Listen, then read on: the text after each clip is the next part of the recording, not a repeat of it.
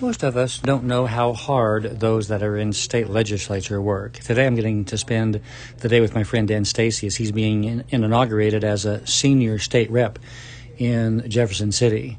I got to meet the governor and several other Supreme Justices today, and the fascinating thing is that these are so normal, just every average, hardworking people who want to make a difference in the world. I appreciate you taking time today to be thinking about all of the things that are happening, not only in the world government, but in the state government that you live in too, because we all need to support those that are giving their lives to help us have better lives. I love you. I'm Dan Clark.